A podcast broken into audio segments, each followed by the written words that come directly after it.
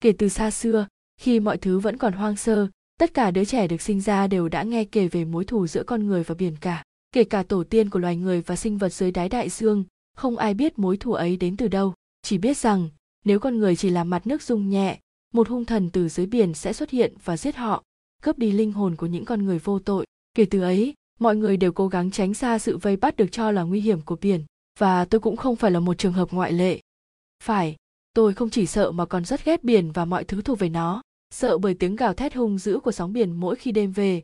Sợ bởi hình ảnh hung thần với khuôn mặt dữ tợn và chiếc lưỡi háy, giống như của thần chết hiện hữu trong giấc mơ của tôi. Nhưng tôi cũng căm ghét bởi chính biển đã giết chết cha mẹ tôi. Thế nên, tôi từng thấy hết đời này sẽ chẳng bao giờ tôi tha thứ cho biển và kẻ máu lạnh kia. Thế mà, thay vì ở trong nhà và tận hưởng giây phút chán trường trong phòng thì chớ trêu thay tôi lại nằm ngay giữa đại dương rộng lớn, nơi bố mẹ tôi từng bỏ mạng khi bản thân chìm dần xuống dòng nước lạnh buốt, tôi càng cảm thấy hoang mang. Tôi không có gì để bám lấy, chẳng có gì để tin rằng tôi sẽ không bị hung thần giết chết. Cũng chẳng có gì là chắc chắn tôi sẽ tháo được sợi xích đang siết chặt lấy chân tôi. Hòn đá to và gồ ghề nối với sợi xích cứ tiếp tục kéo cơ thể tôi xuống dưới sâu thẳm dù cho bao nhiêu cố gắng và nỗ lực của đôi tay đã mỏi như mọi thứ vẫn chỉ vô ích. Lẽ ra tôi nên biết, cha nuôi tôi nham hiểm đến cỡ nào. Ông ta không lạ gì về tôi và biển, lại biết rất rõ nguyên nhân mà cha mẹ tôi ra đi nhưng martin vẫn đẩy tôi vào con đường tận cùng là cái chết. Mấy ai tin được, đó lại là người nhận nuôi tôi sau tai nạn đáng tiếc trên biển năm ấy. Vẫn biết cha nuôi luôn mưu mô, tính toán, nhưng tôi không nghĩ. Ông lại dồn tôi đến bước đường cùng. Những sợi xích dưới chân tôi là không thể phá vỡ. Ông ta rốt cuộc đã tính toán hết mọi thứ. Trước khi rời bỏ cuộc sống này, tôi vẫn chỉ là kẻ thua cuộc. Tôi vẫn thất bại khi không hề hiểu lý do martin giết mình hay tại sao mọi con người đều phải bị giết khi xuống biển. Tôi cũng chỉ là một kẻ vô dụng khi đứng nhìn cha mẹ chết dần dưới tay của một con quái vật tử thần, và giờ là bỏ mặc thân xác mình trong lòng của kẻ thù. Tất cả đều đã kết thúc. Em bẩn quá la di sa thời khắc tôi bừng tỉnh cũng chính là lúc tôi nhận ra mình vẫn còn sống. Mất cả vài phút để tôi tự xem xem liệu bản thân vẫn còn nguyên vẹn, vẫn là mái tóc bạch kim ngấm nước, vẫn là chiếc váy ngủ cũ ướt mềm và vẫn chỉ là tôi, amber. Tôi chợt nhận ra, câu nói ấy đã đánh thức tôi từ cơn mê man. Đó có lẽ là câu nói ấm áp nhất tôi từng được nghe từ khi tôi được nhận nuôi sau tai nạn máy bay trên biển, tôi là người duy nhất sống sót trở về. Thay vì nhận được sự yêu thương và chăm sóc, tôi chỉ nhận được những lời phán xét và sự xa lánh từ những người xung quanh. Vậy nên, dù cái tên la di xa đầy lạ lẫm và câu trách yêu ấy là của ai đi chăng nữa, thì đó là động lực để tôi sống. Chính nhờ nó, tôi mới có cảm giác được ai đó yêu thương, quan tâm, điều mà tôi mong ước suốt cuộc đời này. Tôi bớt lo nghĩ hơn và tự mình ngồi dậy. Mới đầu, tôi chắc mẩm mình đang ở trên cạn vì dường như tôi không bị dồn ép như ban nãy, nhưng sau ấy, tôi mới nhận ra nơi mình ở không hề bình thường. Đó là một cái hang nhỏ, nằm hoàn toàn bên dưới mặt nước. Theo tôi quan sát, cái hang có hai thềm đá bằng phẳng nằm song song với nhau. Đường đi ở giữa đơn giản chỉ là nước biển, cũng chính là đường ra và duy nhất của cái hang. Điều tôi ấn tượng nhất có lẽ là sự yên lặng của biển. Tôi luôn tưởng tượng biển dữ dội và ồn ào, giống như cái cách mà nó từng giết cha mẹ tôi. Nhưng hôm nay, biển lại là một thứ hoàn toàn khác. Nước biển rất yên bình hầu như không có một gợn sóng. Thế nên, tôi cảm thấy ngạc nhiên hơn là khó chịu khi bị nước vây quanh. Tôi lại muốn chạm vào biển. Định kiến trước đó của tôi về biển không làm tôi thay đổi ý định táo bạo của mình. Tôi quỳ xuống thềm, cúi người và lùa những ngón tay xuống biển. Là nước nhẹ nhẹ lướt qua, như ôm ấp, xoa dịu bàn tay của tôi bằng tất cả những gì chúng có. Không lạnh cũng không ấm, chỉ mát vừa đủ. Chúng gần như đứng yên nhưng vẫn làm tôi cảm thấy tay mình trôi nổi. Tôi đã gần như quên đi mình sợ hãi vì điều gì tất cả những gì tôi nghĩ đều chỉ là sự lóng lánh của mặt biển. Lúc tôi rút tay lại, một bàn tay từ dưới bắt lấy cổ tay tôi tôi sợ hãi rụt lại rồi tự đẩy người về sau, sát vào vách tường. Tôi thở hồng hộc, như người mới chạy đường dài, mặt đỏ phừng lên nhìn chằm chằm vào thứ bên dưới kia. Chỉ sau vài giây, tôi cũng nhận ra thứ đã dọa mình. Một người cá, tôi nghĩ, tôi không lấy làm lạ khi thấy một người cá. Thay vào đó, tôi có đôi phần hứng thú vì đã từng đọc về người cá ở đâu đó trong sách. Người cá thường được miêu tả là tuyệt đẹp một sự kết hợp giữa vẻ đẹp của mặt đất và tinh hoa của biển cả, tôi không tin vào cách miêu tả ấy cho đến ngày hôm nay. Tôi đoán, sách chưa bao giờ sai.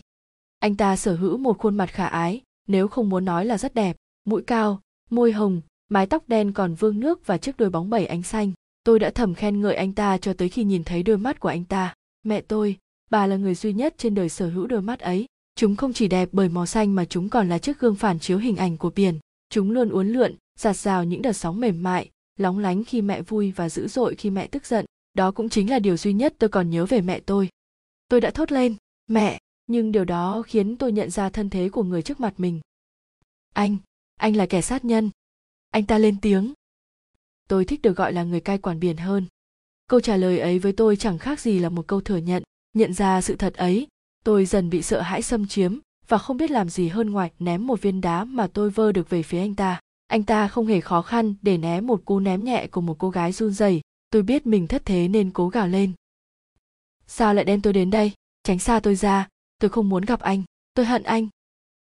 Tôi đem cô đến đây để cô được sống. Nếu cô đã đủ khỏe để mắng tôi tôi nghĩ tôi nên rời đi. Tôi chưa từng nghĩ anh ta sẽ rời đi dễ dàng như vậy, và cũng chưa từng nghĩ anh ta trông sẽ tội nghiệp như vậy.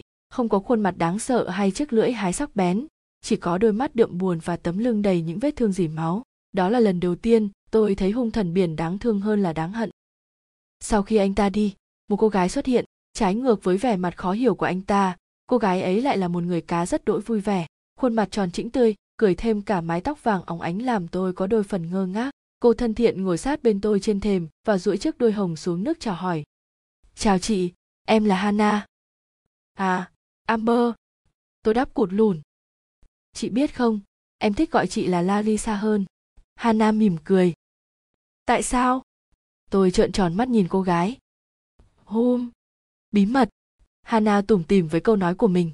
Tôi cười thầm với câu nói ngây thơ của hana. Tôi hỏi lại cô. Vậy cô thử nói xem, sao cô lại biết tôi ở đây? Đương nhiên đó cũng là bí mật luôn. Hana giáo hoành trả lời, mà thôi, không nói vẩn vơ nữa. Em đến đây vì muốn tặng chị hai món quà. Chúc mừng sinh nhật chị cô vô tư đưa cho tôi hai món đồ cô cầm trên tay suốt từ lúc đến đây rồi lại vui vẻ quẫy trước đuôi dưới làn nước.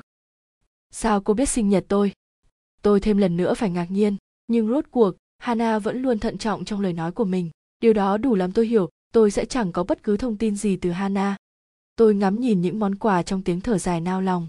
Trong hai thứ cô đưa tôi, có một thứ là chuỗi ngọc trai và thứ còn lại là chiếc vỏ ốc biển. Chuỗi ngọc là những viên ngọc trắng tinh khôi, tỏa sáng rực rỡ chúng cứng và nhẵn như được mài rũa, đánh bóng kỹ càng rồi sâu lại trong sợi cước nhỏ. Đơn giản thôi, nhưng tôi thích cái cách mà họ kết hợp những hạt ngọc lại với nhau để tạo ra chiếc vòng mà tôi đang cầm trên tay đây. Hana nhìn tôi mải mân mê chiếc vòng mà không khỏi hài lòng. Cô nói, lựa chọn đúng đắn đấy, chiếc vòng là quà em tặng chị, rất đẹp mà, phải không? Tôi mỉm cười gật đầu rồi nhìn sang món quà thứ hai, một chiếc vỏ ốc anh vũ. Tuy bề ngoài trông có vẻ rất bóng bẩy chiếc vỏ thực ra không hề được mài rũa như chiếc vòng. Hẳn phải là người rất tinh tế mới có thể chọn được chiếc vỏ vừa mắt đến như vậy. Và đương nhiên tôi rất muốn biết người tặng món quà ấy là ai. Hana, cô có thể cho tôi biết về người tặng món quà này không? Anh trai em. Hana đáp. Là ai? Tôi gặng hỏi. Hana bỗng không còn cười trước đuôi cũng thôi không nghịch nước nữa. Hana chẳng nói chẳng rằng cứ chằm chằm nhìn xuống nước. Tôi chợt nhận ra điều kỳ lạ diễn ra trước mặt mình và cả lý do tại sao hana lại biết rõ tôi hơn chính bản thân tôi. Anh trai cô là hung thần. Tôi nhận ra vì sao hana muốn giấu nhẹm chuyện này đi. Chưa kịp để hana có lời giải thích, tôi gay gắt trả lại hai món quà và đuổi cô đi. Đi đi, tôi không muốn nhận thứ gì từ các người nữa. Tôi đứng phát dậy, vùng vằng quay đi. Hana buồn bã nhìn tôi, chờ đợi. Tôi biết cô muốn tôi quay lại và nói gì đó, nhưng xin lỗi. Ở tôi không có đủ bình tĩnh để nói thêm bất cứ thứ gì ngay lúc này dù rất thất vọng, cô vẫn cố để lại hai món quà trên thềm rồi đi. Cô đi lặng lẽ như chiếc lông khẽ rơi đến nỗi tôi chẳng hề nghe thấy tiếng động gì. Khi quay đầu lại, tôi chỉ còn thấy hình ảnh chính mình phản chiếu trên mặt nước. Cô đơn và lạc lõng. Tôi sau ấy đã vô cùng hối hận. Hana không đáng để hứng chịu những cơn tức giận vô cớ của tôi. Tôi đã để nỗi khó chịu xen vào cuộc trò chuyện của chúng tôi.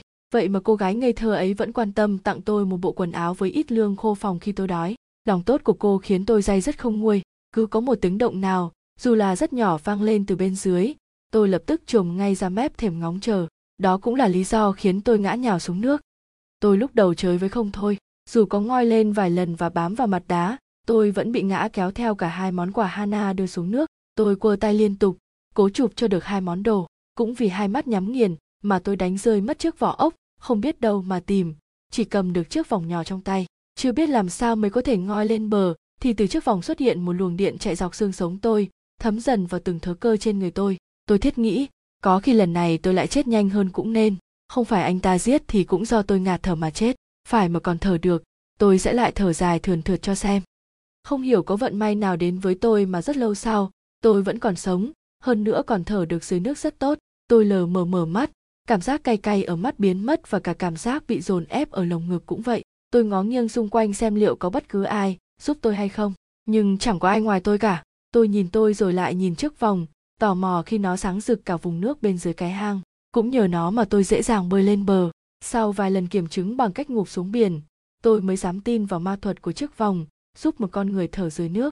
Và chẳng dại gì khi tôi không nghĩ đến việc rời đi cùng với chiếc vòng ấy. Sau khi lót dạ vài miếng lương khô, tôi thay vội bộ quần áo khô ráo và cầm theo chiếc vòng. Tiếc thay, lúc tôi rời đi là lúc anh ta xuất hiện lần này là cùng với chiếc vỏ ốc. Cô, đánh rơi món quà tôi tặng cô. Anh ta ngại ngùng nói, tay trái đưa món quà lên gần tôi. Thấy anh ta, tôi dựng đứng người, không phải vì sợ anh ta sẽ giết tôi vì nếu có.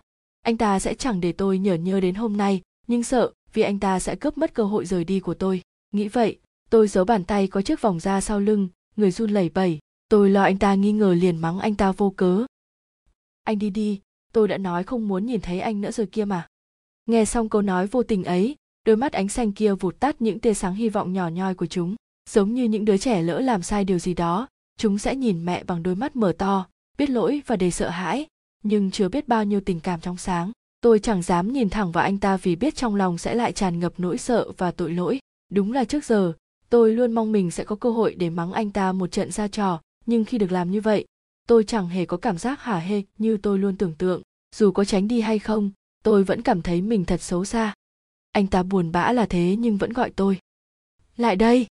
Câu nói dứt khoát như một mệnh lệnh đối với tôi, kể cả khi không muốn tôi vẫn phải lếch thách đi về hướng anh ta. Mặt tôi lộ rõ vẻ e ngại, nhưng tôi vẫn chịu quỳ xuống thềm, đối diện mặt anh ta. Nhìn anh ta đưa tay phải lên, tôi càng có cánh tay ra sau. Cố giấu cho thật kỹ, rốt cuộc, anh ta đưa tay lại gần mũi tôi và dùng ngón tay cái, nhẹ miết đầu mũi tôi. Cô trông lấm lem quá, la di sa anh ta nói, một lần nữa, anh ta lại làm tôi bất ngờ, chẳng đói hoài lấy thứ tôi giấu sau lưng. Anh ta chỉ muốn xóa vết nhọ trên mũi tôi. Mắt tôi mở tròn như chú mèo nhỏ được vuốt ve, chăm chú nhìn anh. Chú mèo nhỏ ấy ngơ ngác lẩm bẩm. Bàn tay ấm quá. Cô biết không không phải ai là kẻ giết người cũng đều máu lạnh cả đâu. Anh ta nói với tôi, và tôi hiểu anh ta đã nghe được lời lẩm bẩm của tôi ban nãy. Để tôi đứng yên tại chỗ.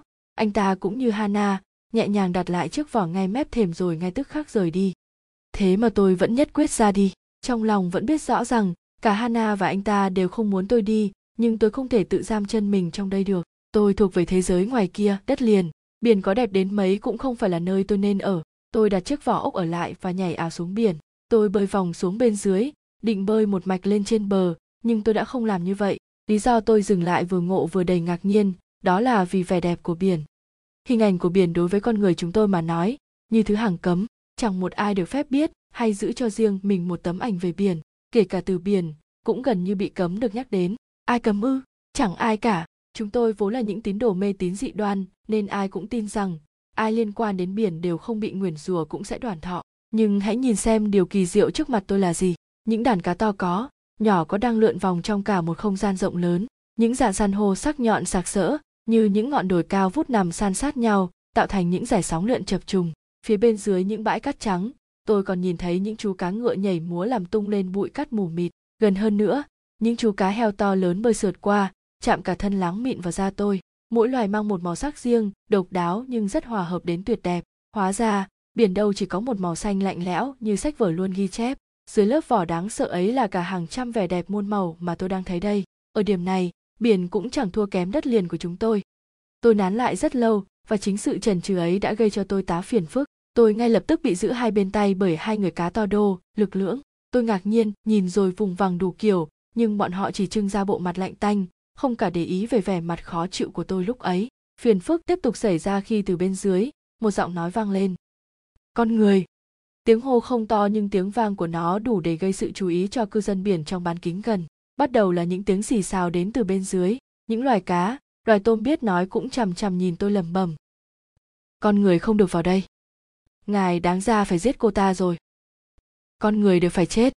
Tôi nghe xong mà hoang mang ra mặt, nhưng cứ cựa quậy lại bị hai người lính siết chặt thêm.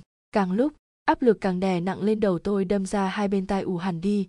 Mọi thứ cũng chỉ như vở kịch mất tiếng. Chỉ có điều, tôi chính là nhân vật chính của vở kịch ấy. Nhìn thấy toàn bộ cư dân biển bỗng im lặng rồi cúi đầu xuống. Tôi đoán một người nào đó, mang trong mình đầy quyền lực, đã xuất hiện, chỉ không ngờ đó lại là anh ta. Giọng anh ta to và dõng dạc như kéo tôi ra khỏi cơn mê man. Thả cô ấy ra! Anh ta đứng ngang hàng với tôi, ra hiệu cho hai người lính. Họ kính cẩn cúi đầu nhưng chưa thả tôi ra. Một người lên tiếng. Thưa đức vua, cô ta là con người. Ta nhắc lại, thả cô ấy ra. Hai người họ cuối cùng cũng chịu buông ra. Họ lui xuống chấn an cư dân biển theo lời của anh trong khi tôi thì bị anh đẩy mạnh ra phía sau với ý tôi phải rời đi ngay lập tức. Tôi do dự liệu lúc hỗn loạn như thế tôi nên chạy đi hay về cái hang tủ túng kia? Nếu chạy đi chắc chắn sẽ không ai bắt được tôi. Nhưng nếu tôi ở lại tôi sẽ không làm Hana và anh thất vọng. Tôi có lẽ đã chẳng có được lựa chọn nào nếu không có cái kéo tay của Hana. Hana và tôi vội núp sau một tảng đá, hai chúng tôi đều rất cẩn thận tránh tầm nhìn của mọi người xung quanh. Sau khi cảm thấy ổn hơn một chút, cả hai mới thở phào nhẹ nhõm. Lúc ấy, nhìn thấy bộ mặt lo đến phát cáo của cô, tôi khép nép cúi đầu tỏ vẻ biết lỗi. Cô trách móc. Sao chị liều thế? Chị có thể bị giam giữ lại đấy, chị biết không? Em tặng chị trước vòng đâu phải để chị gây rắc rối như thế. Tôi gật đầu, mặt vẫn chẳng chịu ngẩng lên nhìn Hana, cô đảo mắt thở dài. Thôi được, để em đưa chị đi đến một nơi. Cô nhìn trước nhìn sau rồi kéo tôi đi, vì vừa phải nhẹ nhàng, lén lút lại càng phải nhanh nhẹn, nên tôi không tiện hỏi cô, chỉ biết đi theo cái đuôi thoăn thoát của Hana. Nơi chúng tôi tới được bao phủ bởi màu xanh ảm đạm, hay không muốn nói là tối tăm. Đứng sừng sững trước mặt chúng tôi là năm cột đá cao vút, nhô ra khỏi mặt biển xếp lại thành năm cạnh của ngũ giác. Trên đó là năm người, có lẽ là vị thần, ngồi thu mình gọn chỉ trên một mỏm đá nhỏ với những chiếc áo đen trùm kín người phía bên dưới đứng giữa năm cột đá là anh ta nét mặt u ám pha chút căng thẳng dù rất hiếu kỳ nhưng tôi ghét phải ở những nơi đáng sợ như thế này tôi lay tay dục hana ta về thôi tôi không. Suy, hana ra hiệu im lặng và bắt tôi phải lắng nghe những gì đang xảy ra. Tôi miễn cưỡng nán lại vốn cũng chẳng có ý định nghe. Nhưng lời nói của anh ta và năm người kia cứ văng vẳng bên tai khiến tôi lơ đi cũng không được. Tôi không rõ đầu đuôi như thế nào nhưng có nghe một trong năm vị kia lên tiếng. Đức vua ngài lại một lần nữa làm trái với lời nguyền chẳng lẽ ngài muốn toàn bộ chúng ta phải chết? Đúng vậy năm xưa ngài đã liều lĩnh cứu một con người một người khác bồi vào nhưng anh ta ngắt lời. Nếu gọi tôi đến đây để nhắc lại chuyện cũ thì tôi xin phép rời đi. Nhưng các vị nên biết rằng, cô gái tôi cứu sẽ cứu tất cả chúng ta. Ngài không xứng đáng làm vua. Câu nói làm anh ta dừng lại. Anh ta chỉ đáp. Tôi chưa bao giờ coi mình là vua. Dứt lời, anh ta một mạch đi thẳng. May thay, chúng tôi đã rời đi ngay lập tức để tránh cuộc chạm mặt khó xử. Khi về đến hang an toàn, tôi mới dám hé răng hỏi. Chị không hiểu lời nguyền là như thế nào? Cứu chị thì có tác dụng gì cơ chứ? Hana từ tốn dìu tôi lên bậc đá và bỏ qua câu hỏi của tôi. Tôi réo to tên cô. Lúc ấy, cô mới trả lời. Không phải em không muốn nói cho chị biết, nhưng sự thật cần được tiết lộ vào đúng thời điểm. Đó chưa phải là hôm nay. Rốt cuộc hai người còn có điều gì giấu tôi nữa? Tôi cao có. Có chứ, để em nói cho chị một bí mật nhé. Hana lại cười. Anh trai em tên là levi. Tên đẹp mà, phải không? Thực ra anh trai em là người đặc biệt nhất mà em từng gặp, chị biết không? Anh là vua, nghe tuyệt nhỉ? Nhưng anh chẳng bao giờ coi mình là vua cả, lúc nào cũng chỉ một hai người cai quản biển. Tôi vẫn giận dỗi dầu môi, đảo mắt sang hướng khác. Hana dỗ. Mà thôi, đừng giận nữa, em biết chị rất muốn về đất liền. Không phải anh em muốn giữ chị lại đâu. Anh ấy cũng không muốn phải giết người. Anh ấy cũng chịu nhiều tổn thương lắm rồi. Em mong chị đừng trách anh ấy nữa. Hana dừng một lúc rồi nói tiếp và đừng kể với anh ấy về em. Anh ấy sẽ giận em chết mất. Em hứa lần sau gặp, chị sẽ biết toàn bộ mọi chuyện. Lúc ấy đừng có mà khóc nhè đấy nhé. Hana trêu tôi rồi đi mất. Nói vậy thôi, chứ tôi đâu có giận. Tôi chỉ cảm thấy sợ. Sợ phải đối diện với sự thật rằng tôi đã sai. Tôi đã dành rất nhiều năm để căm ghét biển. Sự thù hận đã khiến cho tôi chẳng có được những điểm vui, và tất cả năm tháng tôi sống đều rất mù mịt. Tôi cho rằng mình đã đúng khi nghĩ về biển với một hình ảnh xấu xa và hung dữ. Kẻ giết người thì vẫn là kẻ giết người, ai cũng đều đáng sợ và đáng hận. Chẳng có bất kỳ một trường hợp ngoại lệ đáng được xem xét cả, nhưng tôi nghĩ mình đã quá sai. Sau lúc hana đi levi xuất hiện, mới thấy anh cách đây ít phút, nhưng khuôn mặt đã khác hẳn trước mặt mọi người. Trông anh có vẻ khó tính là thế, nhưng mỗi lần tôi gặp anh đều chỉ nhìn thấy một khuôn mặt đáng thương. Nghe này, tôi biết cô không muốn ở đây, anh nói, nhưng cô sẽ được về sớm thôi. Xin đừng rời đi nữa. Khi đúng thời điểm tôi sẽ là người đưa cô trở về. Anh nghĩ, tôi sẽ lại nói lời gì đó khó nghe nên vội quay đi, không nghĩ là tôi sẽ nói. Cảm ơn anh. Tôi lý nhí trong miệng, anh kinh ngạc nhìn tôi, vốn định nói gì đó, anh bỗng nhăn nhó ôm bụng, có gì đó khiến anh rất đau đau như giày xéo trái tim tôi, cơn đau làm mắt anh nhắm nghiền, người co quắp lại và chìm xuống nước. Anh anh làm sao vậy? Tôi nói như hét, lỡ anh bị ai hãm hại thì sao? Tôi lo sợ, lỡ như anh chết mất thì sao? Tôi còn chưa kịp xin lỗi nữa kia mà. Tôi chưa bao giờ hốt hoảng mà lao xuống biển nhanh như thế. Tôi bơi đến, tóm lấy tay anh, nhưng anh vẫn đau đớn và hầu như không có cảm giác gì cả. Sức nặng của anh vẫn cứ kéo cả hai chúng tôi xuống, gần như chạm xuống mặt cát của đáy biển. Và rồi, tôi còn ngã lên cả người anh. Gần anh như vậy, tôi nghe thấy tiếng rên của anh. Trong mê man, anh vẫn cứ gọi, la di sa. Đúng rồi, chính là anh. Giọng nói ấy, không thể lẫn đi đâu được là anh đã nói câu, nói mà trong lúc chết đi sống lại tôi vẫn còn nhớ. Cái cách mà anh gọi tên ấy rất đặc biệt, trầm, ấm nhưng rất rõ ràng và đủ để tôi cảm nhận hết tình cảm trong lời anh nói. Không hiểu sao, tôi lại khóc, tôi nức nở gào thét. Không, anh không được chết, xin đừng ra đi, tôi còn chưa kịp nói xin lỗi anh kia mà, anh đừng bỏ tôi như vậy, đừng giống như cha mẹ tôi. Tôi sẽ không chết đâu. Anh thều thào, ít nhất là không phải hôm nay, hãy đi đi ở đây cô sẽ bị giam lại đấy. Tôi ương bướng lắc đầu, cứ ôm chặt lấy cánh tay anh không chịu buông cho tới khi có cả tá người đến và đưa anh đi. Họ lôi cả người tôi ra, ném tôi xuống đất và đem anh rời xa khỏi tôi. Vì chẳng có anh hay hana, tôi ngay lập tức bị tống vào ngục. Ở yên trong đấy, đồ con người độc ác. Một người lính canh nói với tôi, nhìn xung quanh ẩm thấp và tối tăm, tôi cố gắng bịt tai lại, thu mình đằng sau những song sắt của nhà tù, khóc rưng rức, tôi cảm thấy kiệt sức với mọi thứ tôi không biết nên làm gì hay nghĩ gì nữa. Tôi nhắm chặt mắt, tự bắt bản thân phải cố quên đi và ngủ thiếp đi lúc nào không biết. Khi tỉnh dậy, tôi đã được trở về cái hang cũ. Bàn tay nhẹ nhàng của hana đã đánh thức tôi. Hóa ra, tôi gối đầu lên người cô ngủ bao lâu mà không biết. Thế nên tôi đã ngồi bật dậy, ngại ngùng quay mặt đi. Hana nói với tôi, chị ngủ ngon nên em không vội đánh thức. Xin lỗi vì để chị kẹt ở nơi đó. Không không sao. Cảm ơn em đã đưa chị ra khỏi đó hi. Hana cười xòa, đó là điều mà mọi cô gái muốn làm với chị mình. À anh trai em sao rồi? Giờ chị lại lo cho anh ấy sao? Anh trai em hút mất hồn chị rồi. Hana ghé sát mặt tôi trêu đùa, anh ấy vẫn rất khỏe, chị yên tâm.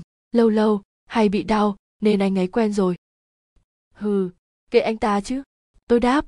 Hana phá lên cười. Phải nói rằng chị rất cứng đầu đấy nhé. Mà thôi, như lời hứa này cô đặt lên tay tôi cuốn sổ bọc da nhỏ bằng bàn tay cũ kỹ. Cuốn sổ này hầu như chẳng có gì mới mẻ và có lẽ thứ giá trị nhất trên cuốn sổ chính là một chữ ký tay ngoài lớp da sờn. Tôi tò mò muốn mở, nhưng hana nhấc tay tôi ra khỏi cuốn sổ. Giờ vẫn chưa phải là lúc. Vậy theo em là bao giờ? Sau khi chị đi với em đến một nơi khác với lần trước, nơi tôi đến hôm nay là một cái hang nhỏ, gần như ngụy trang được giữa những tảng đá to, nhọn trồi lên giữa mặt cát hana dẫn tôi lùa lách qua những cạnh đá. Đôi chân tôi phải lướt nhanh trên lớp cát sạn mới theo kịp tốc độ của hana. Cô tập trung đến nỗi hầu như chúng tôi không nói chuyện gì với nhau, hoặc tôi có nói, mà cô không tiện đáp lời. Thêm nữa, việc di chuyển cũng cần phải tránh gây sự chú ý vì tôi bây giờ chẳng khác gì một tù nhân vừa trốn ngục. Nó đây sao? Tôi hỏi, và chỉ vào trong cái hang. Hana gật đầu chắc chắn. Chị vào đi. Cô đẩy lưng tôi về phía cái hang. Trông cái hang bé lại sâu như hàng chục mét tôi có chút ngần ngại. Tôi hỏi lại. Hay em vào cùng với chị? Không chị là gì, chỉ có chị thôi. Em hy vọng chị sẽ không giận em. Vì chuyện gì cơ? Hana bỏ lơ câu hỏi tôi vừa bắt đầu, để kéo dài thời gian. Cô rốt cuộc vẫn đẩy tôi vào trong. Tôi ngoảnh lại. Hana xua tay giục tôi đi. Tôi đành tạm biệt hana bằng ánh mắt nuối tiếc, rồi tiến dần vào lòng hang. Tôi hồi hộp và dạo dực. Có lẽ vì cái hang quái dị, cũng có lẽ là vì những gì ở bên trong cái hang đang chờ tôi khám phá bên trong chứa đựng những hàng trăm, hàng ngàn ngọn nến sáng rực xếp bao quanh các thành đá. Nằm bên dưới nước là thế, nhưng tôi cảm tưởng chúng sẽ chẳng bao giờ tắt. Hơi ấm của những ngọn nến lan tỏa trong dòng nước như xoa dịu và che chở cho tôi, giống như cha mẹ đang ở đây cùng với tôi vậy. Và đương nhiên, giữa những ngọn nến ấy, tôi vẫn thấy hình bóng anh đang cúi đầu cầu nguyện. Tôi không mong em đến đây, anh nói, nhưng không quay lại nhìn tôi. Tôi xin lỗi, chỉ là hana. Chưa dứt lời tôi đã vội bịt miệng vì lỡ lời nhắc đến tên cô. À ra vậy. Anh gật gù quay lại nhìn tôi. Anh anh không giận cô ấy chứ? Tôi e rè hỏi. Không, tôi hài lòng. Về điều gì? Anh lùi bước để lộ ra ngọn nến to và sáng nhất trong hang. Anh bảo, mỗi ngọn nến là một linh hồn của người đã khuất và ngọn nến kia. Anh chỉ vào ngọn nến to nhất, đó là linh hồn của hana. Em đã chết cách đây một nghìn năm rồi, la lisa không, tôi không tin. Tôi lắc đầu từ chối, làm sao được chứ? Đồ đáng ghét. Anh luôn luôn lừa dối tôi tôi ghét anh. Tôi gạt bàn tay anh ra khỏi và rời đi. Tôi đã khóc và gào thật to. Hana, cô ấy đã chết rồi sao? Nhưng làm sao có thể? Trong khi tôi còn có thể nhìn thấy, nói chuyện và cười đùa được với hana. Vậy tại sao hana chỉ là một linh hồn bé nhỏ lưu lạc như thế? Tôi không tin và không muốn tin. Hana bé bỏng của tôi đã chết. Tôi tìm đến cuốn sổ. Hana đã nói vậy cuốn sổ chính là lời giải đáp tất cả mọi thứ. Tôi sợ sợ sự thật trong cuốn sổ sẽ làm đau lòng tôi và tôi sẽ ân hận cả đời. Nhưng nếu không mở, tôi sẽ phải sống trong lừa dối và thù hận, và tôi đã chọn mở cuốn sổ. Hơn một nghìn năm về trước, con người và biển cả luôn sống hòa hợp với nhau, cho tới khi một nhóm người nọ đã nổi lòng tham vô đáy và phá vỡ sự cân bằng của trời đất. Vì mong muốn được sống bất tử, như người cá, bọn họ đã tìm mọi cách bắt những người cá vô tội để ăn thịt. Những con quỷ dữ đã tàn sát biết bao nhiêu sinh vật vô tội để thỏa mãn khát vọng của chúng. Ngày ấy, vị vua biển trẻ tuổi đã chiến đấu anh dũng để bảo vệ toàn bộ cư dân biển, nhưng rốt cuộc lại không bảo vệ được người em gái cùng cha khác mẹ. Bọn họ bắt vào uống máu, ăn tươi nuốt sống cô gái. Mẹ của cô, vốn là một phù thủy đau đớn vì nỗi mất con, nên sinh ra thù hận với loài người và cả với vị vua. Bà đặt lời nguyền lên vị vua trẻ, chỉ cần có một con người chạm xuống mặt nước, vị vua trẻ bắt buộc phải cướp đi mạng sống của người ấy. Nhưng mỗi mạng người ra đi đằng sau lưng của vị vua sẽ như chịu một vết cắt sâu đau thấu xương tủy. Nếu vị vua dám trái lại lời nguyền, cứu một con người, thì toàn bộ cư dân sẽ phải chịu đau đớn gấp trăm lần. Vị vua trẻ còn bị cướp đi đôi mắt như một lần trừng phạt của bà phù thủy. Dù sau đó, bà phù thủy bị cư dân biển xử tử, nhưng không có cách nào để hóa giải lời nguyền cho vị vua và cả những sinh vật dưới biển. Tôi gấp cuốn sách lại, bật cười trong nước mắt. Tôi luôn nghĩ, có lẽ mình là người đáng thương nhất trên trần đời. Từ lúc cha mẹ ra đi tôi đã chẳng còn biết mình là ai, cũng không biết lý do vì sao mình may mắn trôi giạt vào bờ và sống sót cho đến tận bây giờ. Tôi luôn thấy mình thật tội nghiệp, bị mọi người ruồng bỏ, xa lánh vì lo sợ tôi mang đến điểm xấu. Đến khi bị đẩy xuống biển, tôi đã nghĩ mình quá bất hạnh. Nhưng tôi còn may mắn hơn vì tôi có anh và hana. Còn anh anh chẳng còn ai trên đời để nương tựa cả. Lúc nghe thấy hana nói khóc nhè, tôi không tin. Chuyện gì có thể làm tôi khóc nhè được chứ? Giờ thì tôi khóc thật rồi anh đến trong lúc tôi ngồi thu lưu một góc khóc sướt mướt, thấy anh tôi lao tới, ôm chầm lấy anh anh ngó thấy cuốn sổ nên đã cười tôi. Hana lại lấy cắp của tôi đưa cho em rồi. Sao anh? Lại, cười. Tôi vừa lao nước mắt vừa nước nở. Nhìn mặt vừa lấm lem vừa mếu máo, sao không cười? Nghiêm túc đấy, những ngọn nến ấy, anh dùng để tưởng nhớ những người đã khuất có phải không? Tôi ngồi dậy, nhìn thẳng vào mắt anh. Anh thôi cười cợt điều mà tôi hầu như không thấy mỗi khi gặp anh, rồi chỉ im lặng. Tên thật của em, sinh nhật của em đều là anh nhớ, có phải không? Anh gật đầu. Vậy, anh biết cha mẹ em? Vẫn là cái gật đầu của anh. Em ở lại, có được không? Không. Anh rất khoát trả lời. Anh cầm hai bên vai lôi cả người tôi xuống phải nói rằng, hành động quá bất ngờ của anh khiến tôi uống vô số nước, ho sặc sụa, mắt nhắm nghiền chẳng thế mà lúc tôi mở được mắt cũng là lúc anh đưa tôi lên trên mặt nước. Tôi được ngồi hẳn lên trên một tảng đá ngay gần bờ ngắm bầu trời, tay cầm chặt chiếc vỏ ốc lúc nào không hay. Đêm, tôi nhìn màu xanh đen lốm đốm chấm sáng, mà cứ ngỡ đã xa chúng hàng năm trời. Chúng dọi xuống mái tóc bạch kim của tôi và cả mái tóc đen của anh những ánh sáng dịu nhẹ. Không chói cũng không quá nhạt, khiến tôi nhận ra, chúng tôi khá nổi bật giữa màn đêm. Ổn chứ? Anh hỏi. Tôi gật đầu. Em giống hệt mẹ em anh thì thầm. Tôi ngạc nhiên. Giống, em không biết. Anh kể về mẹ em đi. Em muốn biết thêm về mẹ. Lily là cô gái nghịch ngợm, tò mò, nhưng có lòng vị tha, luôn muốn thả mình vào biển. Cô ấy còn rất liều lĩnh nữa. Anh miêu tả về mẹ tôi, mà tôi có chút tò mò. Ra vậy? Giờ em mới thực sự biết tên của mẹ. Còn gì khác không anh? Mẹ em rất đẹp. Đẹp thế nào? Tôi bắt đầu cau mày. Có ai nói rằng mẹ và em rất giống nhau không? Chỉ có điều.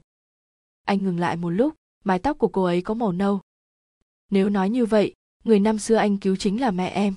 Anh gật đầu. Cảm ơn anh, vì tất cả. Tôi lý nhí, và xin lỗi anh, cũng vì tất cả. Không, la di xa. anh cũng chán anh và chán tôi tôi xin lỗi vì đã lợi dụng em. Mong em sẽ sống tốt hơn khi không còn tôi và hana trên đời này. Giọng anh trùng xuống hẳn, vĩnh biệt bông hoa huệ bé nhỏ. Tôi cảm nhận được sự đau đớn khi anh nói câu ấy. Cả anh và tôi đều không muốn nghe bất cứ lời chia ly nào cả. Tôi tính thắc mắc nhưng anh không để cho tôi thêm một giây nào để hỏi. Anh rời đi và không hề nhìn lại. Levi tôi gào lên. Đừng đi. Đừng. Tôi đã chẳng dừng lại nếu như không bị một cú đánh mạnh vào gáy và ngất đi ngay lập tức. Khi tỉnh dậy, tôi vẫn còn mê man. Đằng sau gáy vẫn ê ẩm. Trời đã sáng, ánh sáng từ phía biến chiếu xuống như thiêu cháy khuôn mặt tôi nhưng tôi không thể né đi được những tia sáng chói ấy vì cả hai tay đã bị xích chặt vào hai tảng đá lớn. Bên cạnh tôi là hai người đàn ông hói lực lưỡng mặt lạnh tanh canh giữ. Tôi ra sức giằng co, vùng vẫy thì bị một cánh tay nhăn nheo đè đầu tôi xuống. Amber, rất vui được gặp con. Martin, giọng nói trong đầu tôi gào thét khi nhắc đến tên ông ta. Lại là ông à? Tôi gằn giọng đến rát cổ. Ông ta biết tôi tức giận với mình nhưng vẫn cố trêu người. Martin ngồi sụp xuống, sặc cười nhìn tôi khuôn mặt vốn từng đầy đặn của ông ta giờ đã hóp lại để lộ gò má cao, đôi mắt hốc hác và sâu hóm đến đáng sợ. Mái tóc đen cũng đã sớm chuyển thành mái tóc bạc cước. Nhờ đó tôi nhận ra toàn bộ sự thật mà tôi đã ngu ngốc không nhận ra bấy lâu nay. Ông ông chính là người đó, người đã ăn thịt hana, vì thế mà ông đã sống được đến bây giờ. Giỏi lắm, con gái. Ông ta hài lòng gật gù, không phí công nuôi dạy con. Tốt ông ta ấn đầu tôi xuống bãi cát cho chán tôi cộc vào hòn đá đến tứa máu rồi tự nhiên đứng lên. Dù sao, con cũng chẳng sống được thêm nên martin ta sẽ kể cho con nghe. Ngày xưa, cha đã ăn thịt cô gái ấy, vì cha muốn được sống bất tử. Con làm sao có thể tưởng tượng khi máu chảy trong huyết mạch của ta là của công chúa người cá. Nhưng chỉ duy nhất máu của vị vua trẻ lúc ấy mới có thể khiến chúng ta bất tử. Còn của những thứ khác chỉ tăng tuổi thọ mà thôi. Bọn chúng đã giết tất cả đồng minh của ta vì thế chẳng có gì quá đáng khi ta giết cha của vị vua trẻ ấy. Thật kinh tởm. Tôi phì nhổ vào người ông ta. Thế cô nghĩ cô và mẹ cô trong sạch lắm sao? Vì mụ phù thủy đã nguyền rủa lời nguyền đáng khinh nên ta không thể xuống biển. Nhưng cô và mẹ cô thì có. Mẹ cô, đường đường là cô gái xinh đẹp đã đem lòng yêu biển và dành chọn thanh xuân cho biển. Ta đã theo dõi mẹ cô rất lâu, biết được mẹ cô rất thân thiết với vị vua trẻ đáng kính. Ta đã sắp bắt được cậu ta, cho tới khi mẹ cô không còn gặp cậu ta nữa đó là lúc mẹ cô có cô và bỏ hết mọi thứ về biển. Chính vì thế, ta đã, nói sao nhỉ, phá hỏng động cơ của chiếc máy bay ấy. Đồ ác độc. Tôi réo lên, chính là ông. Tất cả là tại ông, vì ông mà tôi đã sống không bằng chết, vì ông. Tôi khóc lóc, tôi hét lớn, tôi làm mọi thứ để chút giận lên người ông ta, nhưng điều đó càng làm ông ta hả hê hơn bao giờ hết. Dù thế, cô vẫn còn có cậu ta thương yêu cơ mà. Cậu ta đã liều mạng để cứu và đưa cô vào bờ an toàn nhờ thế mà ta biết được cậu ta thương cô đến cỡ nào. Ta cứu cô về và nuôi lớn cô để chờ đến hôm nay, dùng cô để bắt cậu ta, đoạt lại sức sống vĩnh cửu. Sao ông biết anh ấy sẽ đến? Ông sẽ thất bại thôi. Tôi mạnh miệng, nhưng trong lòng lo lắng không thôi. Tôi sợ anh sẽ lại làm chuyện gì đó dại dột. Sao lại không? Ông ta khua tay rạch trên mặt tôi một vết dài, dọc theo má khiến máu tuôn xuống, nhuốm đỏ cả bờ cát. Ông ta khoái chí trên tiếng gào thét của tôi rồi nhìn chằm chằm những giọt máu chảy xuống. Ông ta điên dại liếm những vết máu trên mặt mặc kệ sự chống trả đến quyết liệt của tôi. Martin sảng khoái cười. Máu, đã rất lâu rồi, nhưng ông ta lấy tay quét máu tôi rồi khoáng xuống biển. Chúng sẽ chẳng ngon bằng máu tươi của cậu ta đâu. Amber. Đồ quỷ khát máu, ông đừng hòng đụng đến anh ấy, và đừng gọi tôi bằng cái tên ấy. Tên tôi là la di sa. Đụng thì sao? Cô làm gì được ta? Tôi sẽ lại tiếp tục phản kháng với câu nói khiêu khích ấy, nếu như hình bóng anh không xuất hiện từ phía xa. Anh tiến đến, từ từ và bình tĩnh, trái ngược hoàn toàn với cơn sóng dữ dội trong lòng tôi. Levi, xin đừng đến đây.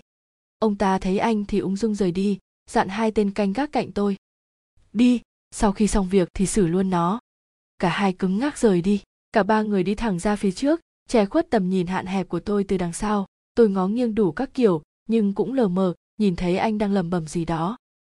Anh làm cái gì vậy? Tôi gắt lên. Anh ấy định đang đọc thần chú phá hủy. Tiếng hana nhẹ nhàng vang lên. Cô tiến tới bên cạnh tôi, ngồi sụp xuống, lên trên bờ. Hana cũng không còn đôi cáo ngoánh nữa. Giờ hana chẳng khác gì một cô gái nhỏ, với bộ quần áo gọn gàng, sáng bóng. Cô gái ấy đang lau vết máu trên má tôi. Hủy diệt ư, nghĩa là sao? Tôi nhìn hana mỗi đời một vị vua đều được học câu thần chú ấy để tạo một đợt thủy triều lớn và xé tan linh hồn của những kẻ xâm phạm. Nhược điểm của câu thần chú là người đọc thần chú sẽ chết cùng với những người khác. Hana không cười và quay mặt nhìn về phía anh đủ để tôi hiểu câu chuyện này đang trở nên rất bi thương. Anh ấy sẽ chết mất. Tôi sửng sốt, kéo chị ra. Hana, dù có chết chị cũng phải cứu anh ấy. Hana không nhúc nhích lấy một chút, cô chỉ đáp gọn. Em ước em có thể. Hana tôi thét, điều gì cản em cứu anh trai của em? Vì lời cầu nguyện của anh em, là gì ạ? Lúc anh còn ở trong hang nến, anh đã thì thầm với em, anh đã chờ hàng ngàn năm để có được ngày hôm nay. Khi ông ta đặt chân xuống biển, anh mới có thể kết liễu ông ta, lúc ấy lời nguyền mới được hóa giải. Vậy sao anh ấy không để chị làm điều ấy? Tôi nấc lên, nước mắt lưng tròng. Chỉ có anh ra tay thì lời nguyền mới biến mất, đó là lý do anh không nói cho chị biết. Anh nói dù bất cứ giá nào hãy để anh trả thù cho em. Cứu chị. Anh cũng đã nhờ các vị thần thay nhau trị vì vương quốc dưới biển. Có như vậy, anh mới không còn đau khổ. Em cũng chỉ ước suốt hàng thế kỷ rằng sẽ không còn ai có thể gây đau đớn cho anh thêm nữa. Tôi đã ngưng dạy rủa không phải tôi không muốn cứu anh, nhưng thay vì nhìn anh đau khổ cả đời, tôi muốn nhìn anh một lần hạnh phúc. Anh khi ấy đã bị lưới của bọn họ tóm gọn.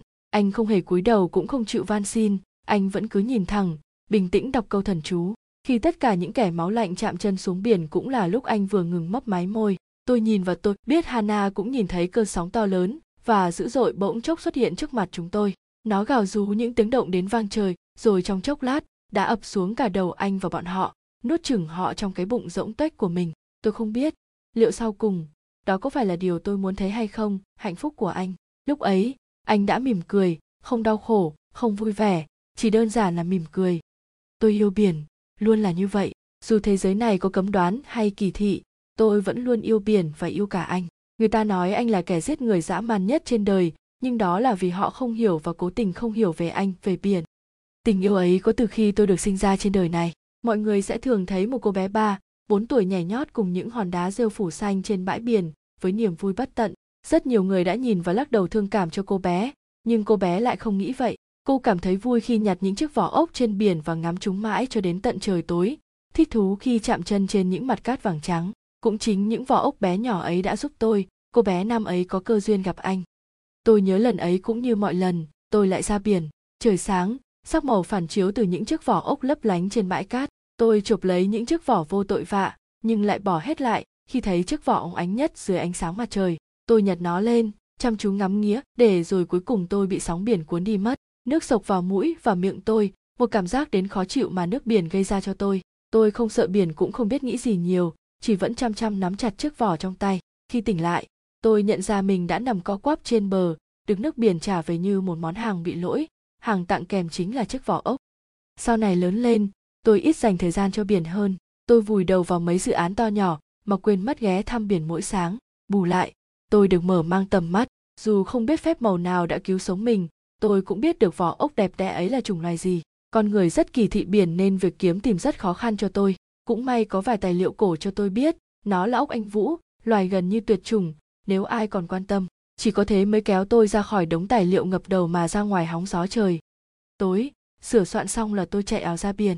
Biển đón tôi với những làn gió mát lạnh đem theo ít hương muối lùa trên da tôi. Tiếp đến là những đợt sóng nhỏ cuộn tròn, rụi đầu vào hòn đá cao lớn tôi đứng trên một trong những hòn đá lắng nghe âm thanh đến từ biển. Tôi đã rất liều lĩnh khi nhảy trên những hòn đá. Chúng khấp khềnh và trơn tuột, nhưng tôi thích thú với điều đó. Rồi tôi ngã. Một cú trượt chân đã khiến cả người tôi đổ xuống như thân gỗ mục bị đốn hạ. Nhưng bản thân tôi quan tâm chiếc vỏ hơn cứu lấy mạng mình. Nó giống như một vật báu, một món quà mà tôi muốn bảo vệ và nâng niu, gần như không thể tách rời. Ngoài ôm chiếc vỏ như một hy vọng cho sự sống, tôi cũng không biết nên làm gì. Sóng đánh dữ dội tôi cũng bị cuốn ra xa và sâu hơn. Chới với cũng không được mà ngụp xuống cũng không xong. Chắc ai cũng tưởng tôi sẽ chết. Chính tôi cũng còn không tưởng mình sẽ thoát nạn kia mà. Vậy nên, khi tôi được bế sốc lên từ hai cánh tay phía dưới nước, tôi đã không khỏi giật mình. Vì sao ư? Vì người cứu tôi chẳng khác gì một thiên thần. Người ấy đặt tôi lên bờ. Không nói một lời. Người ấy chắc tưởng tôi bất tỉnh vì sợ nên lặng lẽ rời đi. Không ngờ bị bàn tay yếu đuối của tôi kéo lại. Sao lại cứu tôi? Bộ mặt nhợt nhạt của tôi quay sang nhìn ân nhân, dưới ánh sáng mờ ảo của ánh trăng, đó là tất cả những gì tôi nhìn thấy, một người cá. Anh ta xuất hiện lẽ ra, nên nói điều gì đó, nhưng rốt cuộc chỉ ngoảnh mặt rồi đi mất. Anh ta không trả lời, nhưng rõ ràng có điều gì đó để tôi không mất mạng. Bao nhiêu người đã ra đi vì biển vậy, vì sao tôi vẫn còn được cứu đến hai lần? Ban đầu, tôi nghĩ có thể là do tôi đặc biệt, hoặc tôi vui tính, hay tôi liên quan đến thứ gì đó rất ma mị, chứ tôi không bao giờ nghĩ. Đó chỉ là do một chiếc vỏ bé nhỏ sau khi ngộ ra điều ấy, tôi đã ra biển mỗi tối. Thay vì mạo hiểm như lần trước, tôi ngồi im một chỗ. Kiếm cớ là dạo chơi, nhưng tôi có ý riêng. Tôi ném chiếc vỏ xuống biển để gọi anh ta lên. Đó cũng là hôm mọi thứ bắt đầu. Anh có xuất hiện và chúng tôi có cuộc trò chuyện mỗi tối kéo dài vài phút, nhưng cũng đủ để tôi hiểu tất cả về anh. Anh không nói, mà là tôi tự tìm hiểu. Hóa ra, anh chính là hung thần trong truyền thuyết, sinh ra với bổn phận làm vua. Anh sống vì trách nhiệm và vì mọi người. Lên ngôi chưa được bao lâu thì cha anh qua đời, anh một mình phải gánh trọng trách cai quản biển và chăm sóc người em gái hana. Chỉ vì lòng tham của con người mà đã cướp đi em gái của anh, làm bàn tay anh phải nhuốm máu, đôi mắt anh mất đi ánh sáng của mọi thứ. Tôi đã từng hỏi, anh có buồn khi phải nhìn mọi thứ với màu xám không? Anh không nói vì anh biết, mình nói dối không giỏi. Nếu nói không thì trong mặt anh sẽ rất ngượng ngùng. Nhưng anh không phải là người hay kể khổ, nên anh đã chọn cách im lặng. Sau này, em chắc chắn sẽ nhường anh đôi mắt của em tôi nói. Không cần, chỉ cần em đừng bỏ anh như hana thì sẽ chẳng có gì phải buồn cả, lily. Sau ngày hôm ấy, tôi đã gây ra một rắc rối. Điều đó dẫn tôi đến một lễ cưới bắt buộc. Phải nói chồng tôi chẳng có gì là xấu nhưng so với anh, chồng tôi còn thiếu rất nhiều điều. Vậy là xong. Bao nhiêu dự định về cuộc nói chuyện của chúng tôi tiêu tan hết hẳn vì tôi không dám xuống biển nhiều ngày sau đó. Tôi xấu hổ, tôi ngượng ngùng, tôi làm anh thất vọng. Ngày cuối tôi gặp anh là ngày lễ cưới đã được 4 tháng tôi bất chấp sự ngăn cản của mọi người để lén ra biển. Họ sợ tôi ngã, tôi bị thương, hay điều gì đó kinh khủng hơn. Còn tôi tôi không lo vì tôi có anh. Anh xuất hiện như bao ngày, trên tay cầm chiếc vỏ. Nhìn anh, tôi đã vội nói. Xin lỗi anh, em có lỗi, em không biết nên làm sao nữa. Tôi đặt tay lên bụng mình, cô bé này. Anh không cần biết lý do, lily. Anh cần em tôn trọng quyết định của mình. Em phải có trách nhiệm với con gái em, vậy thôi. Anh nói tiếp và anh muốn em đặt tên con bé là lazisa. Tại sao? Anh muốn con bé có một cuộc sống đẹp và yêu đời. Anh vừa nói vừa thở gấp. Tôi nhìn bộ dạng nhăn nhó đến toát mồ hôi của anh mà lo lắng. Anh lại đau rồi phải không?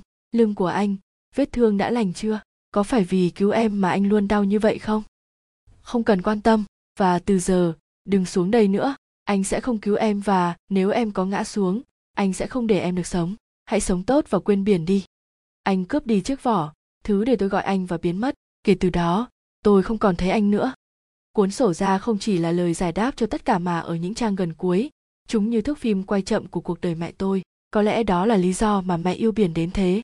Vì mẹ sớm đã thấy được vẻ đẹp từ biển và anh dù mẹ kém may mắn hơn tôi, mẹ đã không được tận mắt chứng kiến những gì bên dưới là nước xanh kia.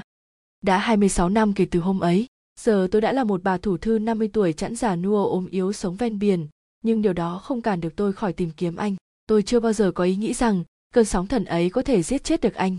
Vậy nên công cuộc tìm kiếm của tôi cũng không dừng lại. Hôm nay, như mọi ngày, tôi dậy sớm để chuẩn bị tìm kiếm. Đứng trên mỏm đá, tôi ngắm nhìn những con thuyền ra khơi. 26 năm rồi cũng đã thay đổi ít nhiều. Trong số đó, sự ngăn cách giữa con người và biển đã được xóa bỏ nhờ có tôi. Còn làm điều ấy như thế nào? Đó là bí mật. Dẫu sao, tôi hạnh phúc khi thấy những ngư dân khởi hành ra biển những đứa trẻ nô đùa trên bãi cát trắng xóa theo sau là ánh mắt dõi theo của bố mẹ chúng. Những cặp đôi dạo chơi bên nhau vào buổi sáng sớm, mọi người đã đều thấy hạnh phúc và vui vẻ. Giờ là lúc để mang lại hạnh phúc cho anh rồi, lê vi chà, chị ra sớm thế. Hana tất tưởi chạy ra, giờ đi thôi. Hana không dừng bước chạy, mà nắm liền tay tôi nhảy xuống. Cô vẫn đùa nghịch quanh tôi khi chúng tôi xuống nước. Cô bảo, hôm nay đã tròn 26 năm rồi, chị yêu ạ. Phải sao tự nhiên em lại nói chuyện ấy? Tôi nhìn cô. Vì có điều em phải nói với chị. Trước tiên, chị nghe nhé. Hana áp chiếc vỏ ốc thứ mà tôi lâu nay đã không đụng đến, lên tai tôi. Rất lâu sau, tôi mới dần lắng nghe được giọng nói bên trong ấy. Con gái, mẹ mong con sẽ nghe được mẹ nói. Mẹ hy vọng con sẽ mạnh mẽ và yêu đời, kể cả khi không có mẹ ở bên.